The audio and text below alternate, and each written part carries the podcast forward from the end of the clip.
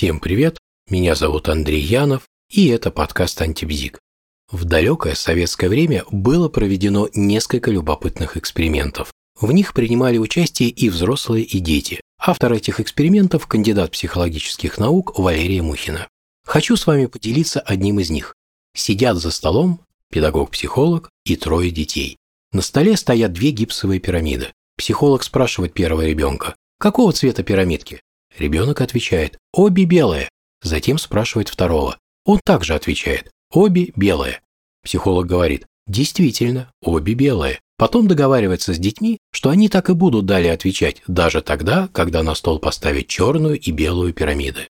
И вот после этого к столу приглашают еще одного ребенка, который, конечно, не слышал то, что было сказано, и не видел начала эксперимента. Когда ребенок садится за стол, психолог опять по очереди спрашивает каждого ребенка. Какого цвета пирамиды? Обе белые, говорит первый ребенок. Обе белые, отвечает второй ребенок. Третий повторяет тот же ответ. И вот когда очередь доходит до недавно присоединившегося четвертого ребенка, психолог убирает одну белую пирамиду и на ее место ставит черную. И ребенок говорит «обе белые». Не все дети, надо заметить, так говорили, но большинство. Аналогичный эксперимент проводили с кашей. За столом сидят несколько детей, у всех каша сладкая а у одного соленая. Спрашивает, какая каша? Все дети по очереди говорят, что сладкая. Когда очередь доходит до того, у кого каша жутко соленая, он тоже говорит, что она сладкая, только морщится при этом. Думаете, так могут вести себя только дети, а со взрослыми такое не пройдет?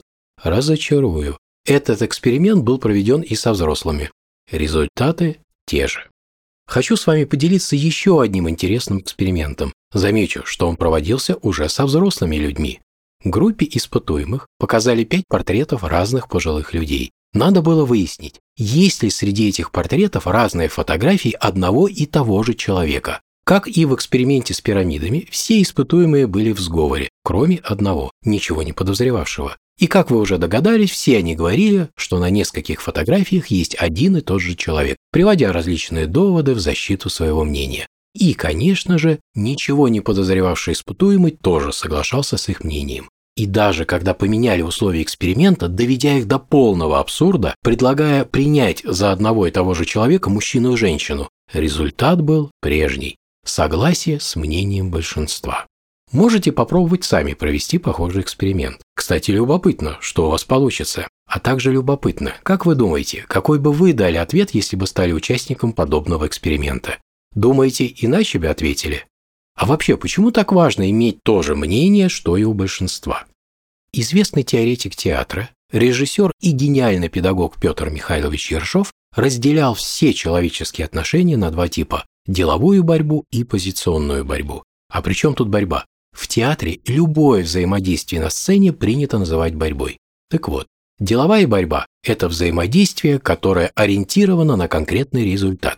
Самое важное при деловых отношениях – это достигнуть поставленной цели. За достижение цели и ведется борьба. Позиционная борьба – это сражение за отношение к себе. В позиционную борьбу вступает тот, для кого крайне важно, чтобы к нему относились определенным образом. Причем настолько важно, что человек готов бороться за страстно желаемое им отношение к себе. Все бы хорошо, но есть одна маленькая проблема. То, как к человеку будут относиться другие люди, от него ну никак не зависит. Точнее сказать, в значительно меньшей степени зависит от него, чем от других людей. Причем в настолько меньшей степени, что этим можно просто пренебречь. Есть и еще одна проблема. Чем больше человек тратит сил и времени на позиционную борьбу, тем меньше остается на деловую. К тому же не следует забывать, что в жизни очень часто для достижения цели следует идти вопреки ожиданиям других людей и не обращать внимания на их мнение и оценки. Человек, ведущий позиционную борьбу, себе такого позволить не может. Следовательно, проигрывает, отказываясь от ряда своих желаний. Бонусом у него постоянно будет повышенная тревожность, ведь в любой момент он может выглядеть как-то не так в глазах других людей. Люди, ведущие позиционную борьбу, обожают в своем воображении писать автопортреты. Причем на них они всегда выглядят куда более выигрышно, чем в реальной жизни, а потом начинают требовать от других людей, чтобы те подтверждали в реальности тот образ, который они создали в своем воображении. Кто-то из их окружения в эту игру играет, а кто-то нет.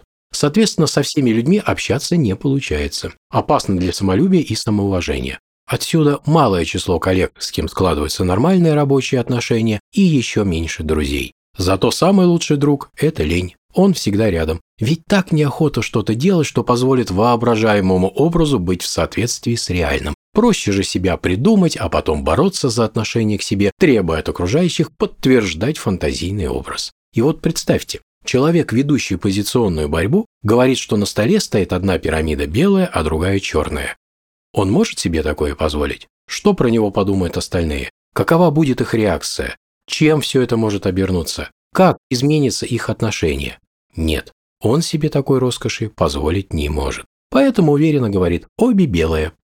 Знаете, как один мой знакомый провел нужное ему решение на рабочем собрании? Он заранее знал, кто будет на собрании голосовать против его инициативы, и он буквально окружил этого человека своими единомышленниками. Они постоянно транслировали ему нужное мнение и не забывали высказать свое негативное отношение ко всем, кто был не согласен, ставя под сомнение их способность здраво рассуждать, и вот когда наступило время голосования, они буквально выкрикивали нужные фразы, например «Мы за! Однозначно за!» И что же?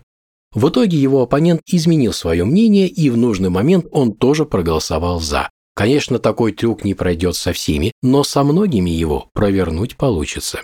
Какие есть еще причины всегда покорно соглашаться с мнением большинства? Несамостоятельность. Привычка всегда опираться на других. Иными словами, человек находится в постоянной готовности принять помощь, ведь сам он не может решить свои задачи. А если он потеряет расположение окружающих людей, придут ли они ему на помощь? Вот он и заботится о том, чтобы быть для окружающих хорошим. Может он высказать что-то отличное от мнения большинства? Может, но как-то не особо хочет.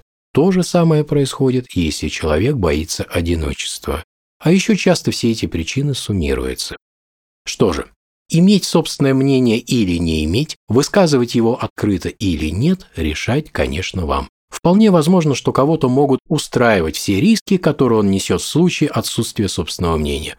Это вполне взрослое решение. Конечно, оно таковым является только в том случае, если человек на самом деле готов заплатить полную цену за нежелание иметь собственное мнение. Вот на этом и хотелось бы завершить это короткое повествование. Всем всего хорошего, всем пока.